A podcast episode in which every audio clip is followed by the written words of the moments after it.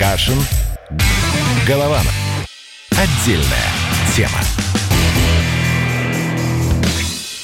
Доживем с вами этот день до конца. У микрофонов летописцы земли русской Олег Кашин и Роман Голованов. Здравствуйте, Роман. Здравствуйте. Наверное, моя любимая почему-то опция начать программу с Путина, а у нас сегодня есть Путин. Давайте с Путина начнем. Мы можем даже Путина послушать. Давайте только не, не все там 40 минут или сколько он там... Давайте выступал. главный Путин про то, что мы будем сидеть дома до 11 включительно. Давайте. Ключевое, о чем хочу сказать, подводя итоги прошедших недель. Нам удалось затормозить распространение эпидемии. Пик еще не пройден. Мы сейчас перед новым, пожалуй, самым напряженным этапом борьбы с эпидемией. Риски заразиться выходят на верхнюю планку. От всех нас потребуется предельная собранность, дисциплина и мобилизация. Конечно, мы все просто соскучились. Все этого ждут. Но чем строже мы, все граждане России, будем сейчас соблюдать необходимые требования, следовать правилам самоизоляции и карантина, тем быстрее это все пройдет.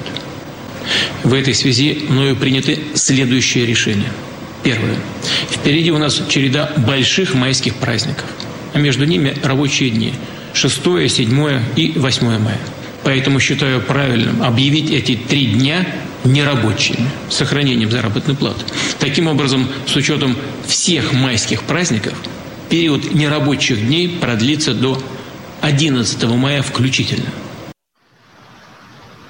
Вот такие, получается, каникулы да, строгого сл- режима. Слушайте, я только сейчас обратил внимание, охрип же он, ну, слышно прямо охрип, и когда было это совещание, и Попова из Рос, Роспотребнадзора тоже хриплым голосом говорит, и остальные, есть такая версия, что это от недосыпания. У людей э, связки как бы делаются более хрупкими, но действительно вот такая, такая новая, ну, эстетика, наверное, эстетика власти.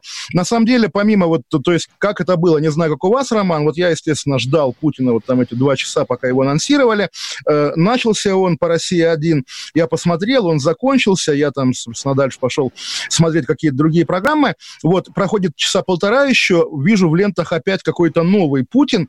То есть еще было заключительное слово, гораздо более огневое, в котором было про парад, про воздушный парад.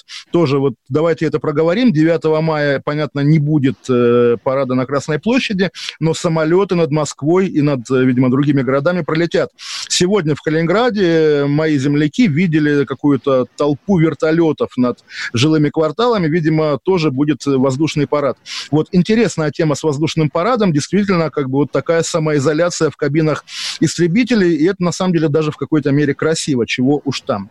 Далее Путин еще сказал э, удивительная тоже вот э, несвойственная ему лиричность, да, про про Спарту, где, значит, слабых сбрасывали со скалы, хотя это неправда, про рассказы Джека Лондона и про наш генетический код. Тут уже тоже можно смеяться над тем, что у себя в бункере Путин, в общем, заполняет свободное время чтением книг, и, наверное, библиотекари кремлевские, сейчас э, ново новоогаревские, сейчас самые влиятельные в российской политике люди, которые подсовывают ему именно эти книги про Спарту и так далее. Но генетический код, вот тоже я люблю свой народ, люблю Россию, люблю, как бы, мне нравится быть русским, но когда мне говорят, что мы более духовные, чем какие-то они, вызывает это какой-то протест всегда. Тоже вот мы с коллегами уже вспоминали наш генетический код, рассказ Льва Толстого, старый дед и внучек, помните, как дедушка был очень старый, значит, да, и э, его посадили в угол, там, за печку, давали ему грязную посуду, вот, и потом ребенок, значит, делает такую же посуду из дерева для своих родителей, вы постареете, я вас буду из этой лоханки кормить.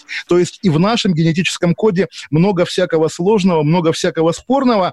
Э, такое вот наивное противопоставление. Мы хорошие, духовные в белых одеждах, а они, значит, какие-то людоеды-западники. Ну зачем? В 2020 году кому, кого это вообще может трогать? Мы гораздо больше индивидуалисты, иногда там до плохого, умри ты сегодня, а я завтра. И, в общем, это даже история про то, что дальше опять регионы должны сами решать, когда им выходить из, из, из карантина. Такая же, как бы, что называется, не очень, не, не очень большой человек человеколюбие. Но при этом, вот похвалю Путина, с вашего позволения, Роман, э, он, по сути же, полемизировал с какими-то неизвестными нам противниками, и можно было бы подумать, что это полемика с Лукашенко, но Путин прямо оговорился, что речь идет о людях, которые в России говорят, что э, давайте спасем экономику прежде всего, а о людях подумаем потом. Путин говорит, нет-нет, так нельзя. Интересно, о ком речь? В публичном поле, вот я специально новости смотрел, такой человек пока ровно один, не очень высокого ранга, Ярослав Кузьминов, ректор Высшей школы экономики, который выступил с довольно людоедской речью на тему того, что он не понимает, зачем гробить экономику ради спасения каких-то пожилых и больных людей, которые в итоге и так проживут еще пару лет и все равно умрут. Зачем? Зачем нужен карантин? Наверное, Кузьминов есть какой-то выразитель каких-то кругов во власти. То есть эти круги там, э, не знаю, часто называют либералами в правительстве, воображаемыми, естественно, потому что где мы там видели либералов.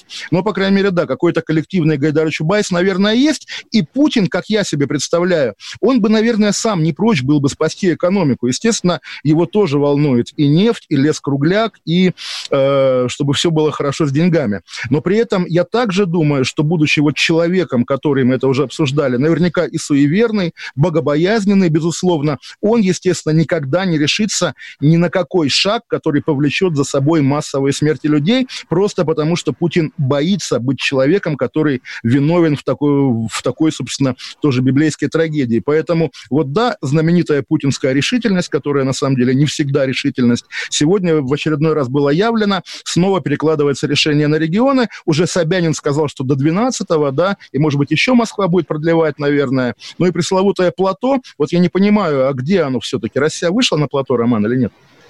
А, я думаю, что еще нет. Я слышал, что мы на плато выйдем, когда будет 11 тысяч заболевших в день. Это будет примерный пик. Мы по нему пойдем, а уже дальше будем э, спускаться вниз, вниз, вниз.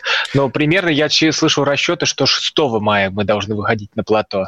Ну вот как раз один, один из трех дней, который Путин назвал нерабочими опять за счет работодателя, тоже вот как будто бы жизнь назад было его первое обращение. Помните, когда он ввел налоги на депозиты и налоги на дивиденды? Это уже как будто из какой-то позапрошлой эпохи было давно и неправда. И вопрос, ну как помогли эти налоги, которые как бы еще, по-моему, не собираются, помогли ли они как бы спасать жизни людей и вообще что это и зачем это? В общем, тоже, ну вот такой э, очередной, очередная веха на том печальном пути, по которому мы все русские люди идем уже второй месяц, да. А, но мы вернемся еще к той людоедской речи, как вы сказали про то, что люди помрут, а что экономика рухнет. Мне вот хотелось понять, а вот это 12 число, как думаете, это предел или будут продлевать? Я думаю, по регионам распределят. Тоже мы наблюдаем разные регионы. Волнует Москва, конечно, сейчас. В, Первую кучу, потому что пик по 3000 заболевших в день. Ну вот Москва как раз и говорит же, да? Москва и говорит, что надо будет еще продлевать. И Воробьев тоже сказал, что после праздников, да? Вот, то есть как раз я думаю, я думаю, что уж эти регионы, естественно, не будут бросаться в какое-то пекло спасения экономики. У меня есть как раз вопросы к регионам, которые считаются успешными, потому что в них мало болеет. И есть очень такая тревожная мысль, а нет ли в этом такого секрета, что там пока мало болеет, и пока они просто не вышли на пресловутое плато. Попова, как раз та же из Роспотребнадзора, удивительную вещь сказала на выходных. Понятно, что это такая просто неуклюжая фраза, но она многих испугала. Она говорит, не волнуйтесь, пика не будет. Это что такое? То есть вот пика, после которого начинается спад, не будет никогда и будет вечный рост заболеваемости. Этого, пожалуйста, нам не надо, я думаю. Но мне рассказывал один из знакомых, точнее его родственница, который лежит в больни... лежал в больнице, вот, вот когда это все только начиналось, что там вплоть до того, что больным не выдавали элементарное одеяло, какие-то драные матрасы, и пытались как-то вообще добиться, хоть что-то решить. В итоге как удалось через знакомых э, написать жалобу, и, человек, и человеку выдали элементарное одеяло. Почему не выдавали? Оказалось, что мы не могли найти ключ от кладовки. Как-то так вообще. Но это все в таких закрытых кругах решалось. Я вот так тоже думаю, а страшно попасть в больницу, особенно если ты не можешь там написать Олегу Кашину, чтобы он в Телеграме бучу поднимал. Олег, спасайте, мне одеяло не выдают в больнице. Ну, шутки шутками, как раз это работает. То есть э, Олег не Олег, но когда какие-то блогеры пишут, а у меня знакомого положили в больницу, да что говорить, Дмитрий Губерниев, как раз про Подмосковье, регулярно вот в своем стиле, большими буквами, с восклицательными знаками пишет «В Одинцово какой-то кошмар!» И в итоге в Одинцово разруливает. Понятно, что это такой очень интересный механизм. Меня сегодня впечатлил и тоже, Роман, вот вы уже как газетный новостник, обратите внимание, может быть, вам это будет интересно для газеты, сегодня большой и пронзительный пост моего старинного старинного знакомого Максима Орлова. А который... я уже ему написал. Если а, у вас есть его номер, скиньте, пожалуйста, мне его в Фейсбуке. Не, не уверен, ну ладно, я, я, скину, я, ему напи- да. я ему написал уже за э, да, просьбу. Да, Потому Давай, что это... Давайте, да, да, да, давайте расскажем слушателям, это безумно А мы можем интересно. ему позвонить? Вы вообще интереснее позвонить ему на, из Слушайте, эфира. Вот, если э... у вас есть его номер. А я сейчас пока историю расскажу как раз Расскажите. про то, как интер- интернет творит чудеса. А, это тоже а, губерния Н, не будем ее называть.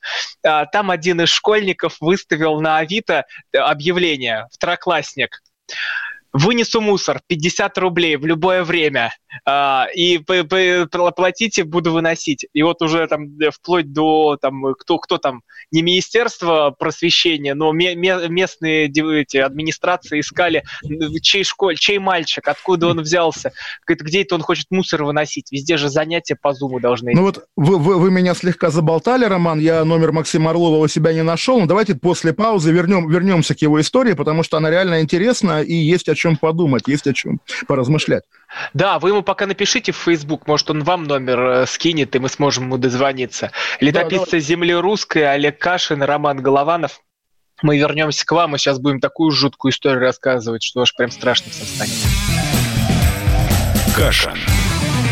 Голованов. Отдельная тема.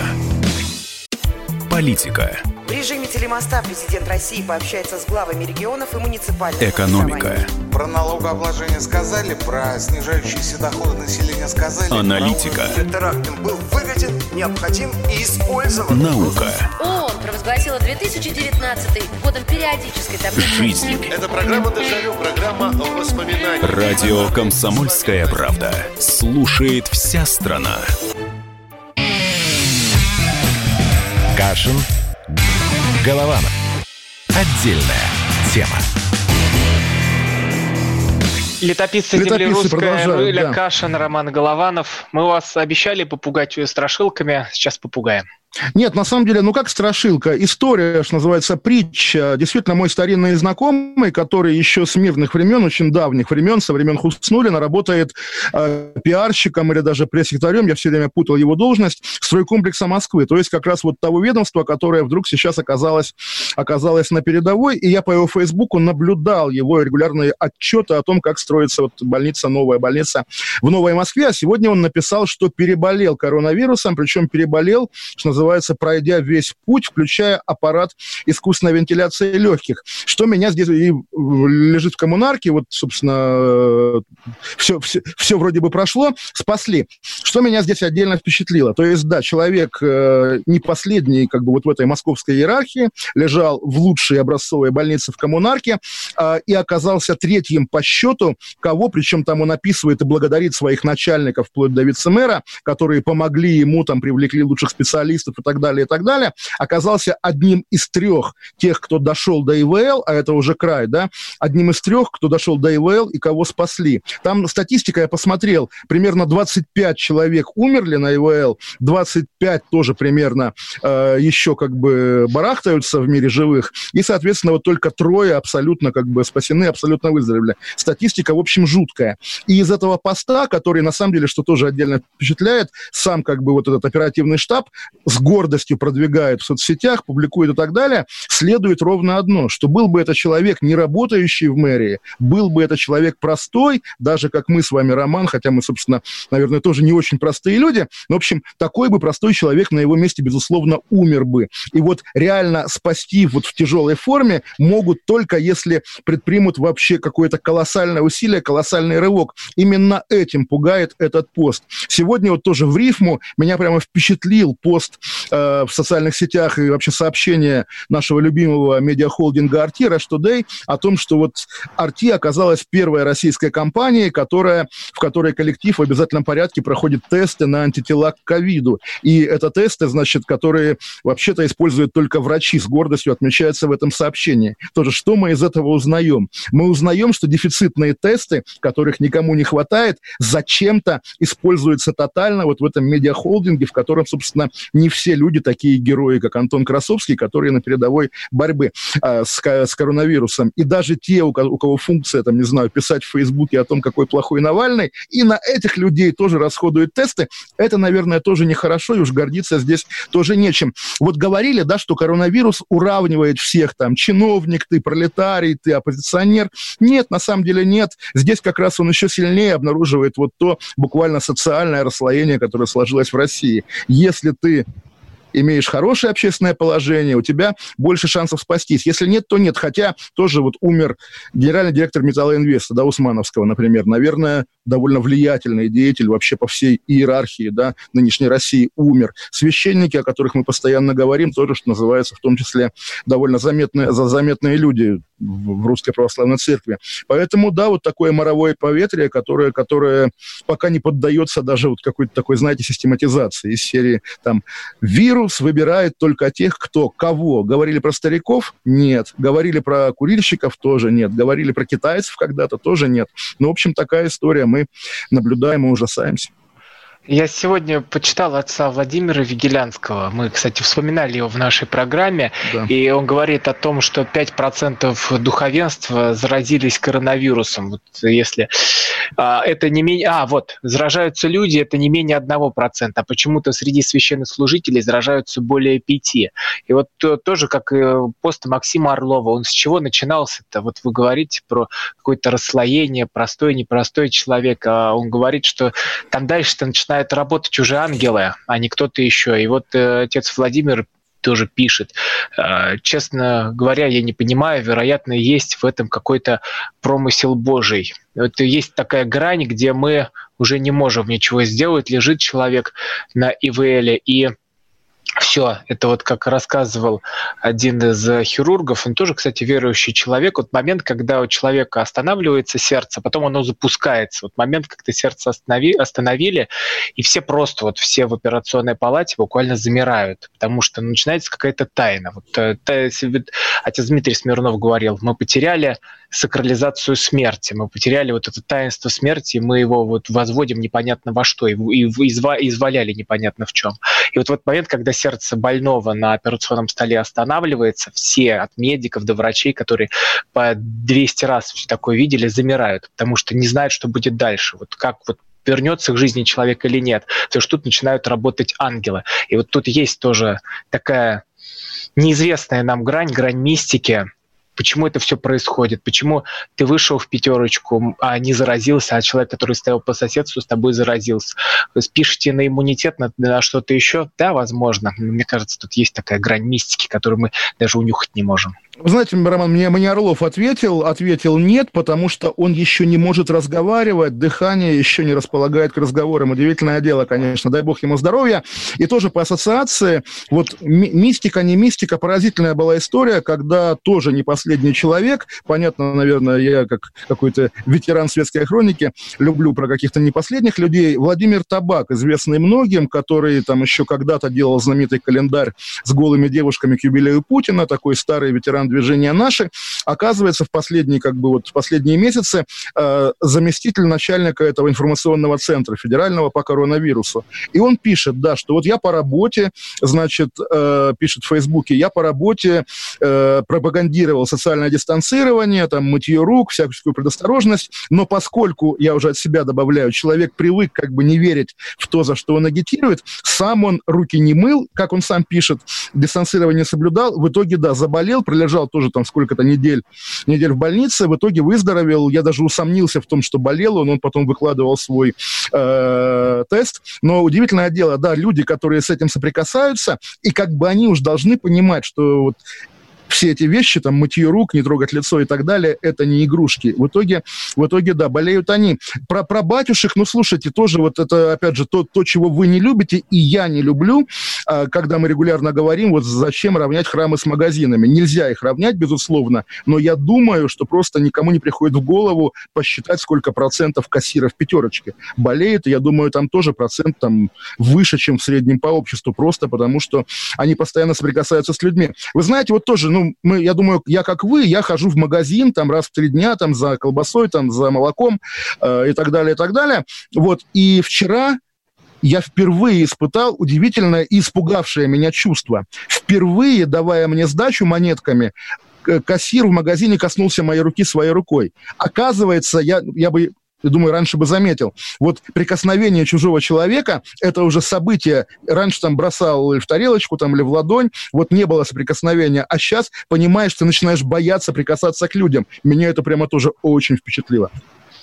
Э, ну да, это вот я тоже уже рассказывал в нашей же программе, когда подошел ко мне человек на улице, буквально вот в эту всю пору, э, взял, пожал руку. Вот я теперь взял, я специально забыл тот день, чтобы не отсчитывать от него две недели. Но заболеешь и заболеешь, что ж поделать-то.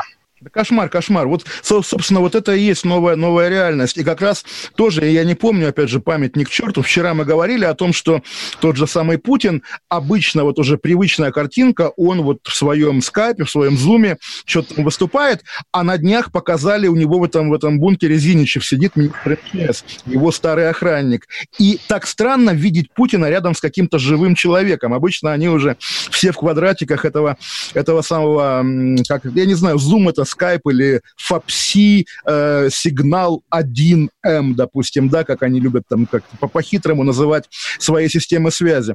Тоже вот, я не знаю, успеем мы про это или нет, сегодня Дмитрий Медведев, давайте не забывать Дмитрия Медведева, предложил, чтобы все члены партии «Единая Россия» да, выделили 30 тысяч рублей, по 30 тысяч рублей на поддержку, на поддержку врачей из своих зарплат. И тоже вопрос, вот первая реакция, да, понятно, эти богатые зажравшиеся единороссы, почему бы не стрясти с них этих денег.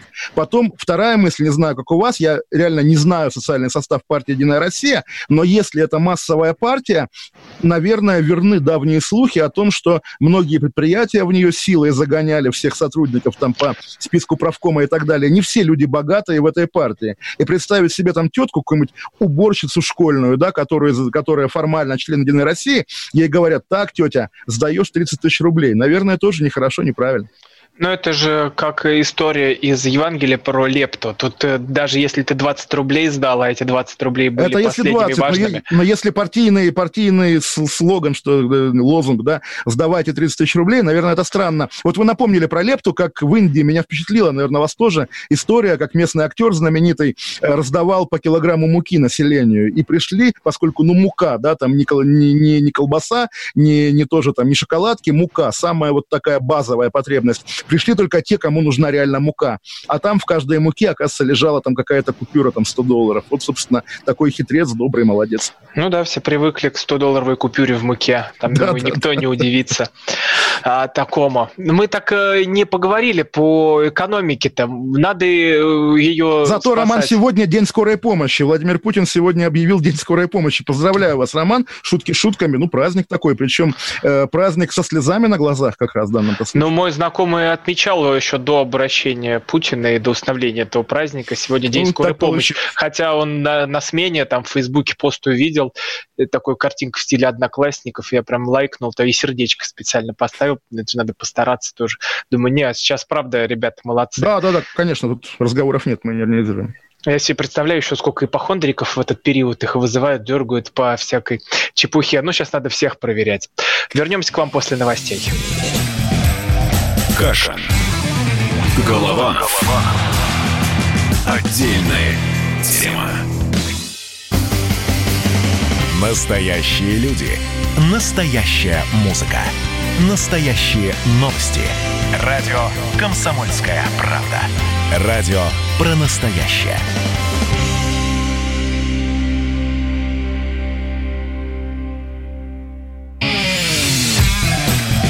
Кашин.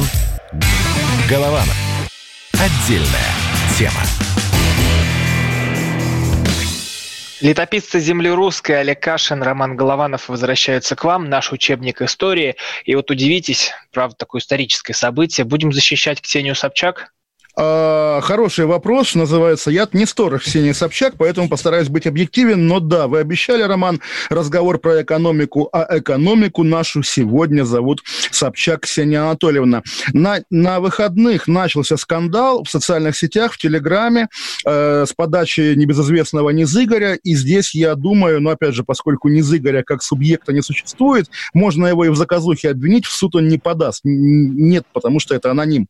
Так вот, Низыгорь нашел удивительную бумагу, письмо сенатора Нарусовой, мамы Ксении Собчак, в Верховный суд, где она пишет, что вот мне, сенатору, а ко мне, сенатору, обратилась гражданка Собчак, которая, значит, жалуется на какое-то решение Сахалинского суда в отношении ее компании, занимающейся добычей краба. И все такие, ого, Собчак добывает краба, интересно, интересно. Собчак действительно, она признала, что она в какой-то момент купила акции не, не 100%, но вошла в компанию, занимающуюся добычей краба. И э, поначалу она писала, что ничего скандального в этом нету, потому что, ну да, я всегда, у меня вот мама сенатор, когда какие-то там социально значимые проблемы, я обращаюсь к маме, она пишет запрос, все нормально. Так было на выходных, потом в газете «Ведомости» появились подробности. Мама, оказывается, Нарусова не только писала в Верховный суд, но и писала Мишустину с просьбой включить компанию Ксении Собчак Крабовую в список, вот тот самый список, который, мы помните, ссылаясь на Сунгоркина нашего, говорили, что да, вот Мишустина будут лоббисты осаждать, и вот вам пример, пожалуйста. Э, мама Ксении Собчак попросила включить ее крабовую компанию в список системообразующих предприятий, поскольку, по словам Людмилы Нарусовой, э, сейчас, когда подешевела нефть, экспорт рыбной промышленности делается очень важным, стратегическим, поэтому поддержите, пожалуйста, значит, компанию Ксении Собчак. Это уже, в общем, скандал, потому что человек использует, бизнесмен использует свое родство для решения своих проблем. И да, компанию включили вроде бы в этот список системообразующих компаний. И, насколько я знаю, прямо сейчас в эфире у Владимира нашего Соловьева, любимого некоторыми из нас, Ксения Собчак объясняет, как бы, какая она молодец, а я не знаю на самом деле, потому что, ну да, она, по крайней мере, очень подставилась. И поскольку тоже, помимо прочего, был лейтмотив ее публичных выступлений, что там дураки говорят, что надо раздавать деньги, как бы не надо, не надо. Вот, в итоге, да, народу деньги раздавать не надо, а уж мне так, Ксении, денег дайте, пожалуйста. Это, конечно, удивительная история. Но тоже, понимаете, Роман, а мы же не говорим о том, что Ксения Собчак, значит, теряет свою политическую репутацию, там она может потерять какие-то голоса на выборах. Нет уже выборов, нет уже, в общем, ничего. И как, как бы каждый за себя к вопросу о генетическом коде. Вот, да, буквально умри ты сегодня, а я завтра. И поэтому здесь, на самом деле, ну, что называется, давайте вздохнем, Роман, что у нас с вами нету мамы сенатора, которая может наш с вами бизнес а, включить в список системообразующих. На самом деле тоже такой момент, э, я ну, примерно представляю себе логику, здесь ну, как бы не могу утверждать ничего, но как, как это выглядит. Есть на Дальнем Востоке некий бизнес, некий бизнесмен, э, который занимается крабами, и он подумал, что было бы неплохо, да, привлечь э, к, к себе Ксению, как влиятельного человека со связями, поскольку, да, рыбный бизнес, квоты, Дальний Восток, это, конечно, зона абсолютного, если не криминала, то джунгли Англии, да, там все вгрызаются за эти квоты в глотки друг другу, все готовы друг друга зарезать и убить, поэтому, конечно, иметь человека со связями в своем бизнесе никто не откажется. И вот эти люди призвали к себе Ксению, я думаю, так это выглядело, не то, что она задумалась, а куда бы ей вложить свои какие-то деньги. Вот, привлекли Ксению, она свои лоббистские возможности использовала, но это стало публичным, э, публичной новостью и всех привело в шок, потому что вот наша Ксения, еще у нее муж Богомолов, который который получил театр, и Собянина поэтому хвалит. Вот уж семейка, думают люди. Вот я, я представляю примерно так. Но вот этот человек, когда он включал ее в свою компанию и думал, вот было бы хорошо иметь влиятельную Ксению, он и не подумал, что теперь к его компании будет такое пристальное внимание. Раньше он мог быть одним из многих вот этих вот крупных жирных котов, бизнесменов, а теперь бабах, и к нему все внимание приковано. И повод для того, чтобы устроить травлю, он легко найдется. Тем более, так бы били какого-то бизнесмена Пупкина. Ну, кто такой Пупкин? Какому, а, Роман, Роман, такая история. Бизнесмена Пупкина не били бы, а убили бы, буквально нашли бы с дыркой в голове на улице Новый Арбат. Э, там э, пять выстрелов, мозг не задет, там все такое. Вот, понятно. Поэтому здесь там бизнесмен, который привлек Собчак, наверное, отделался все-таки пока легким испугом. Но при этом, но при этом, да, вот это, наверное, ошибка э, этого бизнесмена, потому что Ксения Собчак, она в этом смысле как я, и вы меня уже знаете, да, даже если я прав, даже если я молодец, я это, я почему-то вот настолько токсичен, и она такая же, да, что даже ее правота выглядит как неправота. Вот Ксения Собчак будет говорить дважды два четыре, а я сам побегу первый, или вы побежите, будете говорить, нет, Ксюша, дважды два пять, потому что, потому что ты говоришь про четыре, а тебя мы знаем по Дому два и по выборам 2018 года. Нет, Ксюша. Вот у нее такой дефект, как бы это вот надо учитывать.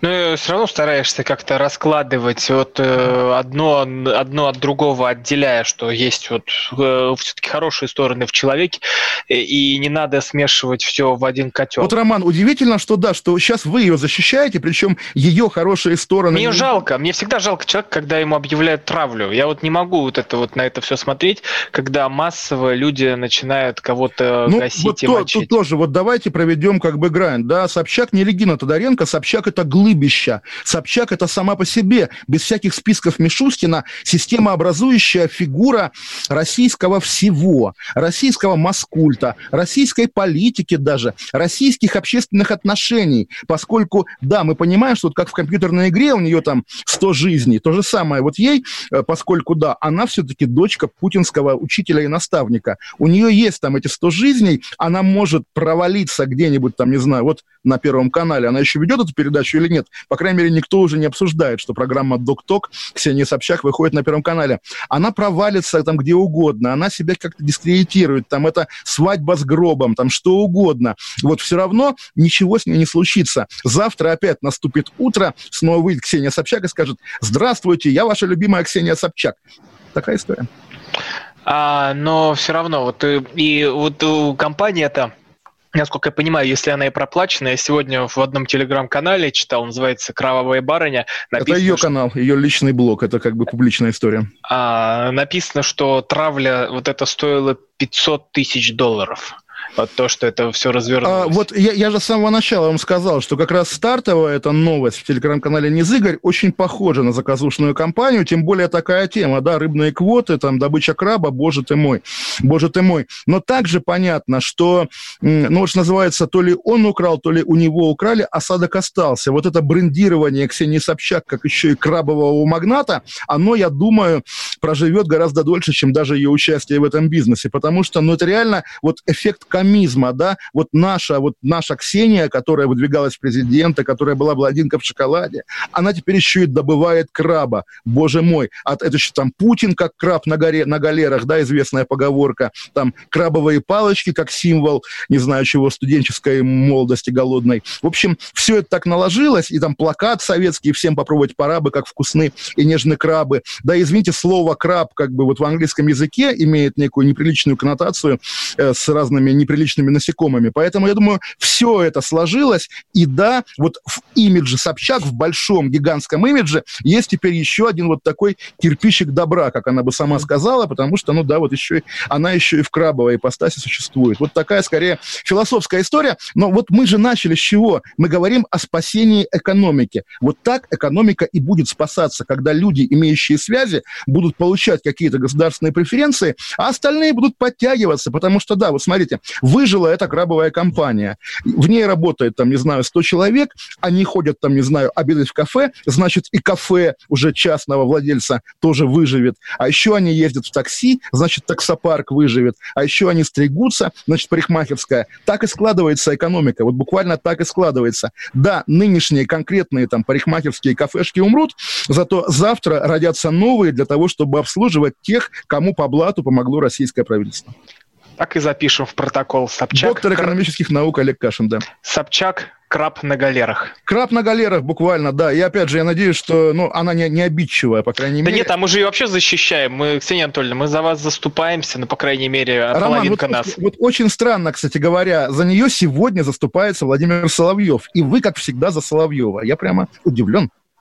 Uh, не, просто сначала мне понравилось, как... Э, я сначала вообще не был в курсе этой истории. Мне понравилось, как Ксения Анатольевна вписалась за Тодоренко, и весь вот этот мрак и ужас она ну, отбила. Ну, то есть, что это вообще такое, когда бедную девушку начали травить, лишать премий? Теперь вот, как Урган говорит, 2019 год остается без женщины года, потому что лишают ее да, всего. Да, да. И говорят, если ты только слово сказал, то да, все, ты за домашнее насилие. Ну, вопрос домашнего насилия гораздо глубже. Давайте разберемся в причинах его. Вы можете уже сколько угодно разбирать последствия, почему вот он треснул ей, и все, и там это, это будет закручиваться и продолжаться. И как раз Тодоренко ты и сказала, а ты что, можешь сама не быть виновата? Не, ну, Роман Тодоренко сказала все-таки глупость, и нельзя быть, жертва не может быть виновата, даже если она в чем-то не права. Всегда тот, кто наносит удар, всегда тот, кто совершает насилие, он негодяй, здесь не обсуждается. Другое Другое дело, что... Так я и не же, говорю про это, вы мне да. сейчас приписываете эти слова, вы не дали договорить. Ну, приехали, вы говорите, что, что, что, что жертва может быть виновата. Не виновата жертва никогда. Нет, э, я говорю, что надо разбираться в причинах, потому что всегда есть провокатор человек, и кто-то... Э, человек... Да, не, не, а что, подождите, подождите. Вы знаете, что такое созависимость? Э, да, созависимость, конечно, абьюз и так далее. Но еще ну вот, так что, Алик, так что вы умный человек, и не надо тогда играть в эту Слава игру. богу, что мы сидим не в студии, потому что вот начнете вы в меня тоже бросаться молотками. Каша. Голова. Отдельная тема. Самара 98,2. Ростов-на-Дону. Иркутск. 89 и 8. 91,5. Владивосток. 94. Калининград. 107 и 2. Казань. 98 и 0. Нижний Новгород. 92 и 8. Санкт-Петербург. 92 и 2. Волгоград. 96 и 5. Москва. 97 и 2. Радио «Комсомольская правда».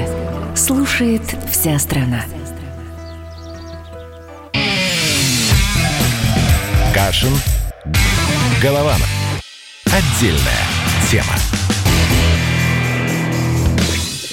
Летописцы земли русской Олег Кашин, Роман Голованов возвращаются к вам. И у нас уже Ксению Анатольевну меняет Вячеслав Викторович Уголок Володя. Вячеслава Викторовича, да. Он сегодня как раз сказал, Это что... спикер Госдумы. Вдруг и, и не едет. только легенда российской политики и очень как бы системообразующий тоже человек. Он сегодня высказался очень эффектно на тему того, что не надо русским денег. Послушаем. А, давайте послушаем. Володин про деньги. Володин, да, про США. Про США. 27 миллионов граждан Соединенных Штатов Америки не имеют Вообще медицинской работ... страховки. А Вообще ее не имеют. А для того, чтобы подключиться к КВЛ, к аппарату искусственной вентиляции легких, надо 72, 72 э, тысячи долларов.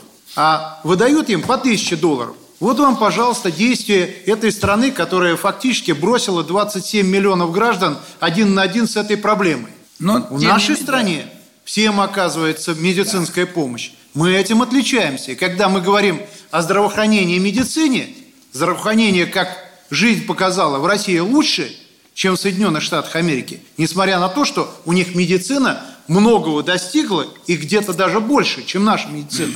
Но 27 миллионов человек выброшено, выброшено фактически за борт. Но при этом гражданам дают то, что не может им помочь. Вот надо это тоже объяснять. Потому что все видят, вроде, такие решения некоторые страны принимают. А почему они принимают? И почему э, надо сегодня по другому пути идти, было бы э, в том числе и нам э, объяснять. Потому что такие вопросы нам граждане задают. Все, Володин выступил. Слово да, Кашину. Вот, нет, я бы Роман у вас спросил, вот на вас это действует, почему не дали денег Роману Голованову? А потому что в Америке, значит, 27 миллионов людей оказались за бортом. Насколько это убедительно, Роман? Насколько это аргумент? Надо помогать людям, которые сейчас реально за чертой находятся, потому что, ну, я тут могу судить как кто, ну, как вот как православный, волонтер. как православный волонтер, который сам да. привозит еду там, вот, там э, в храм. Вот мы с женой поехали в Ашан, закупили целый багажник там гречки, тушенки, памперсов и привезли вот в церковь, которая прям буквально возле меня. И тут э, меня просто спрашивают, ой, а кто такие добрые люди, которые все это привезли? Я говорю, ну, как бы вот, есть такие. Вот. Но, но туда приходят конкретно те, э, точнее, э, туда есть кто приходит, потому что работает пункт выдачи, а есть что разносит бабушкам, которые не могут выйти там из дома, те, кто боятся.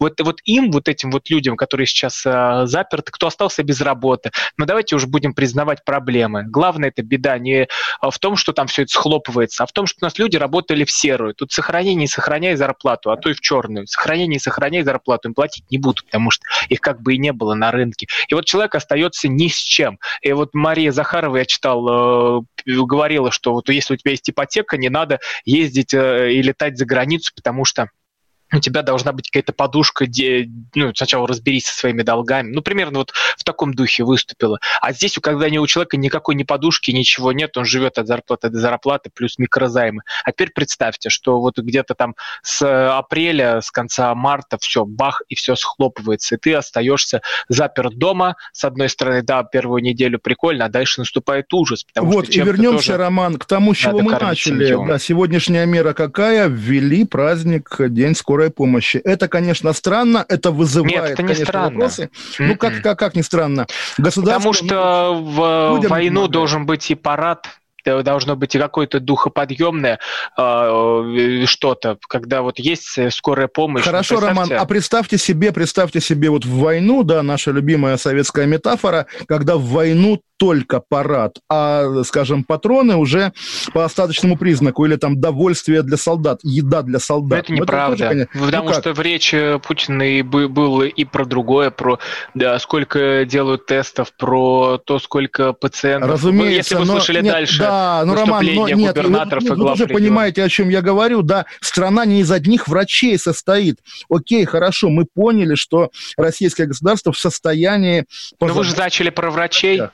Вы же начали про врача, про праздник начал... скорой помощи. Про... Нет, ну день скорой помощи, да, это же как бы даже не деньги, да, это, это буквально профессиональный праздник, который тем более уже по факту и так был. Но вас это смутило почему-то. Вот ладно, как, мы внесли как, протокол. Как, как главная новость путинского обращения, да, Нет, главная странно. новость путинского обращения в том, что у нас все продлевается до 12 числа. Хорошо, но люди каждый раз, когда вот говорят, сегодня Путин обратится к нации, ждут все-таки, что он выйдет и скажет, я принял решение дать вам по там, 30 тысяч рублей хотя бы. И 12 тысяч 130 да. рублей. Во-во-во, 12 тысяч было в позапрошлом обращении. Ну, как-то, как-то, наверное, кончились те 12 тысяч, да, те, которые дали.